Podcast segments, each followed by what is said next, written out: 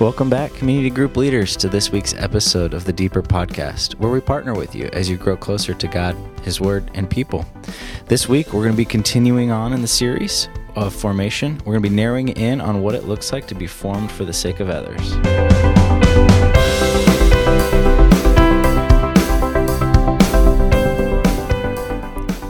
Going on the journey today, I'm your host, Cody Leekan, and we are joined here with Joe. Joe, thanks for being here today. Hey, thanks, Cody. Good to be back again. Awesome. So we were getting ready. Groups have had we had our leader training, and we got launched out. We're ready to go in full swing of things. So that's right. I heard the food was incredible at that leaders gathering. We did. We had a wide variety of breakfast sandwiches, yeah, like top notch, courtesy of Hardee's. Oh, they had some amazing breakfast biscuits, and they were really good to us. Okay. We called them up, and we're like, hey, we've got this gathering. And they're like, oh, I love that. Let me be a part of that. Oh, so, good. It was great.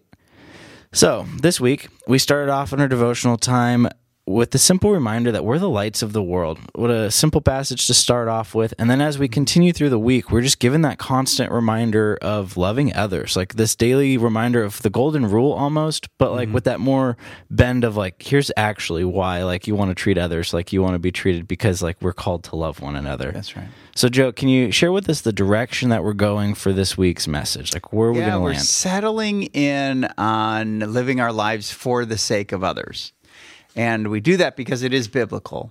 It's a command. The command to love God, love one another is really key for us. It's not an option. Yeah. So to be a Christ follower, you have to have our lives ordered and reordered for God, His Word, and people. And so we're looking at Philippians chapter 2 is where I'm going to be preaching out this weekend, or if you're receiving this after, it's what you heard this weekend. Yep. So it focuses on counting others as more significant than yourself. Awesome. So as we're just jumping right into here, how does this passage in Philippians teach us like what we're being formed in the image of Christ for the sake of others? How do we see that play out? Great. So one of the earliest creeds is about Christ and Him humbling Himself for us. And that's Philippians chapter 2, verses 5 through 11. And Paul gives the example of Christ, of what He did. He stepped down, and as He did this, God exalted Him. And we don't step down from ourselves to be exalted. We step down to follow Christ, and we trust God with whatever He's going to do in exalting that. Yeah.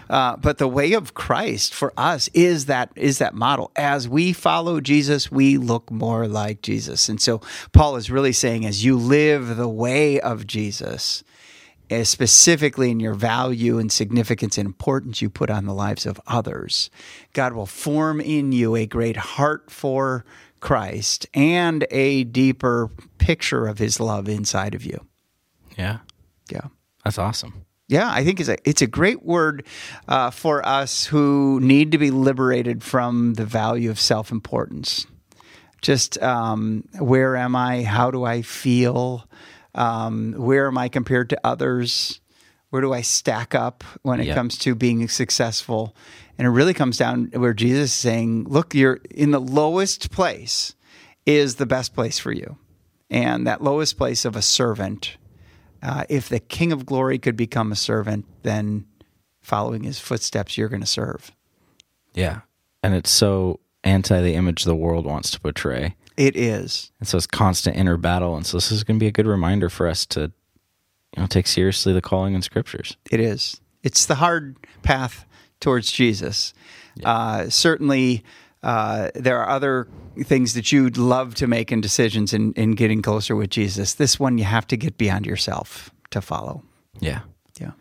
Awesome. So before we jump into these more application questions, what else did you come across this week that you weren't able to share that you think would be kind of helpful for understanding and dialoguing about this passage and this topic that is super anti-cultural? So I'm giving this message in Philippians chapter 2, but I actually did a ton of study on 1 Thessalonians. There we go. 1 Thessalonians, where Paul is writing to the church in Thessalonica about the value of church leaders, about the value of community inside the church, that you're in responsible and accountable relationships with people who can admonish the idle, encourage the faint-hearted, help the weak, but be patient with them all. Yeah. I mean, those are those interpersonal relationships of being with other brothers and sisters in Christ and living your life. And then the whole values that guide our worship that he talked about in that passage. And I know as you read through that, you probably saw those three major areas there, but that really helped me kind of put some flesh on to what we do as a church in loving one another and in being unified together. Yeah. It's been really helpful. And that Thessalonians passage was from Saturday's reading? Yeah, Saturday's reading. So as you guys dive into your groups, you might want to flip through that or use that as a way to start the conversation. Yep. Start with reading that passage because it does help kind of set that framework. Yeah, specifically for me as a pastor, I realized there's a lot of pressure to have vision and to tell our church where it should go, okay, in providing leadership. Yeah.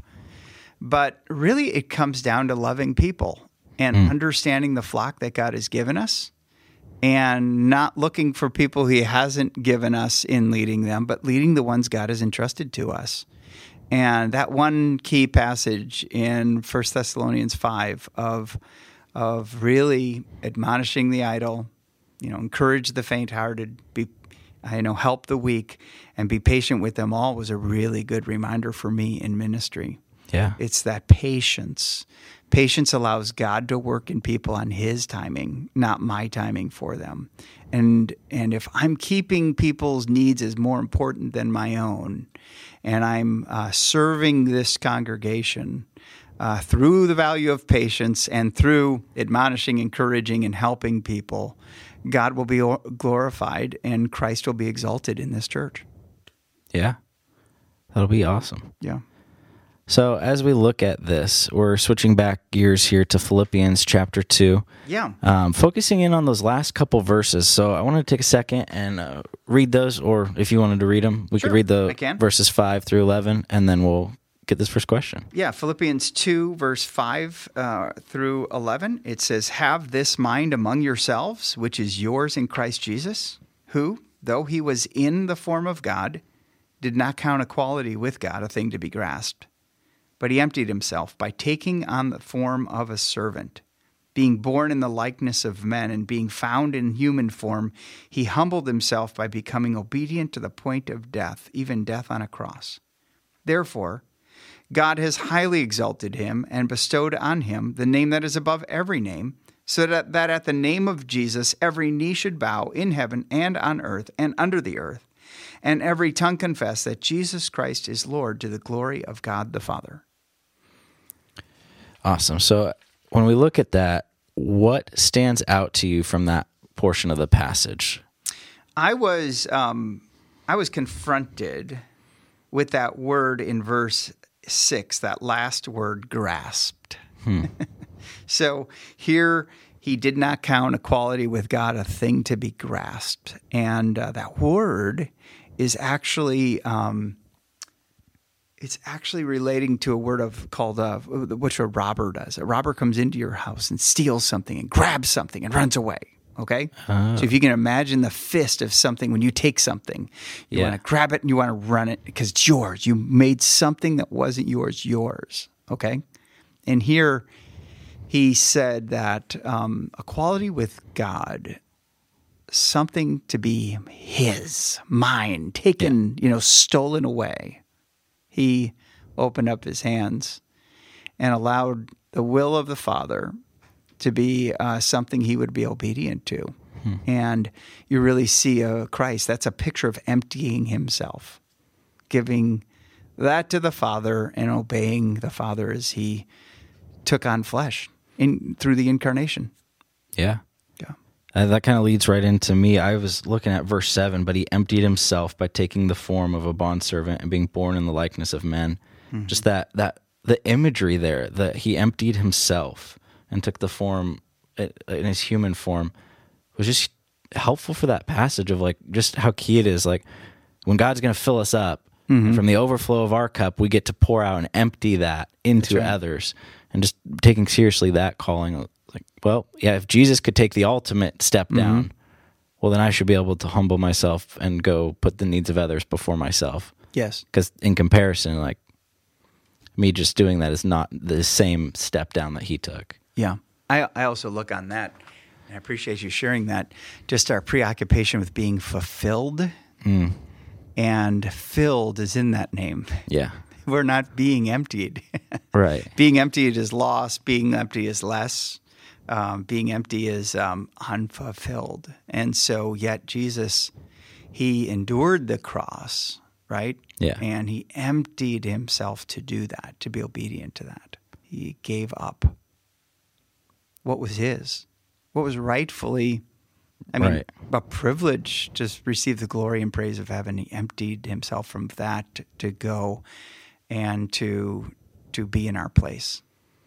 Yeah, and when society feeds us this image of like we are just to consume, we're just a bunch of consumers, right, that sits so counterculture to that, yeah, that it's right, really difficult to process. And so for me, that sat heavy as like, yeah, I really have to consider that instead of just taking and going forth with that. Yes, that's right. So as we continue on here, this next question we have is, as you consider humbling yourself, what have you learned about your own self-importance? I've learned more from being confronted than convicted in this area. And when you're confronted on something, you're called out by Scripture. It's like you can't, this is what's wrong in your life. This is what's not good. This is not what's best. Yeah. When you're convicted, the difference between conviction and confrontation, conviction means I believe this and I will actively pursue that. I'm convicted at it. I believe it to be true. And I think for me, humbling myself is an area I'm confronted on more than I am convicted. And the confrontation usually happens when I feel I lose something that I think is mine. Yeah. So sometimes, like when I put in all the work for something and someone else gets the credit, okay? Yep. I want people to know how much time I put on that.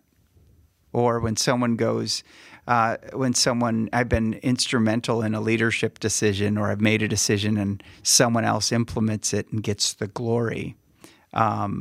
I've had to learn, whoa, wait a minute, Hishma, stop. That was God who gave you the idea. Yeah. And it was just an idea until God used that person to make it happen. And so the humility of that is to see that God is at work in me, but I am not the solution to these things, and I'm not the one to be celebrated through all this. So I've learned a lot about my desire for recognition through humbling myself. And God has used that to confront me and then move me to a place that wants to give him more glory and to step away with it, not defend myself or promote myself in that mix. What about you?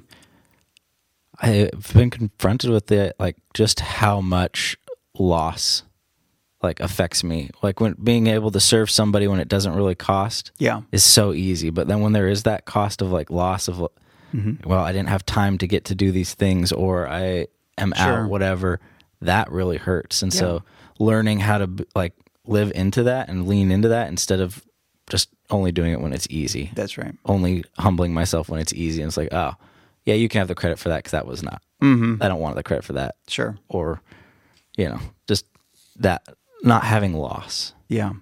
Yeah. So this last question we have is, what have you learned about serving others from others serving you?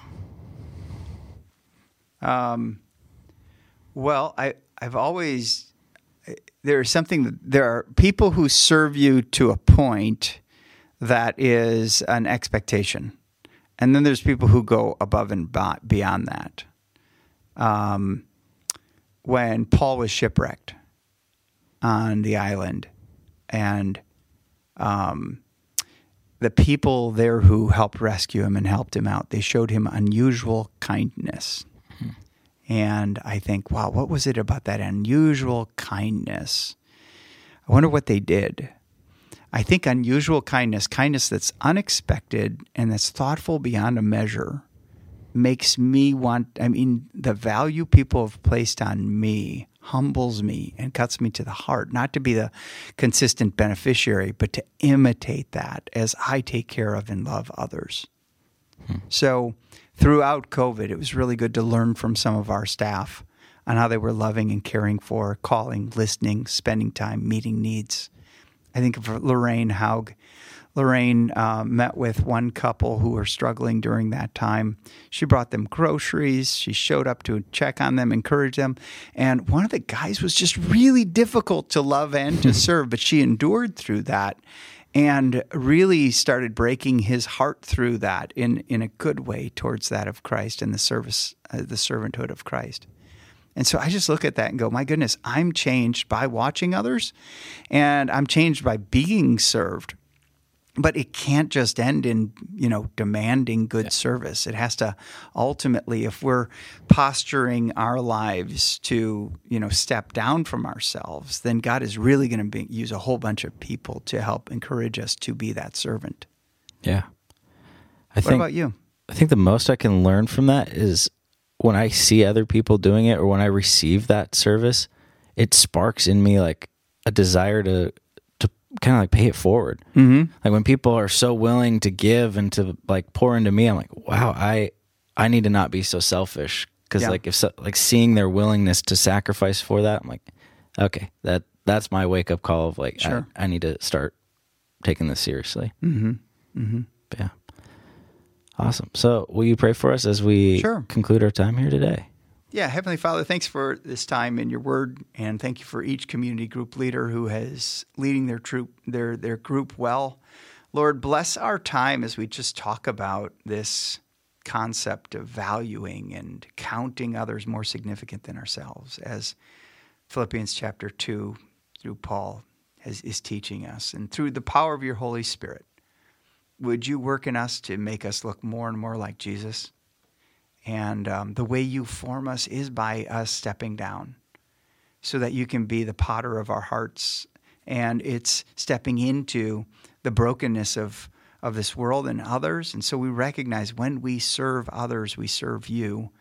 And you change us and you mold us and you form us when we do that. So move us beyond ourselves. We have to get beyond ourselves to get more of you. And so work in your church through all the ways, through our services, through our groups, through all of our ministries to make Jesus greater and to glorify him through service. It's in Christ's name I pray. Amen. Amen. Awesome. So guys, as you are concluding your time here, be sure you mark your calendars for March 2nd as we're going to have our next group link then. So if you're looking to add some people to your group and expand that, or if you're on the ready to be multiplied stage and you're like, hey, we've got a leader, we're built up, let's see what it looks like to take this one group and turn it into two.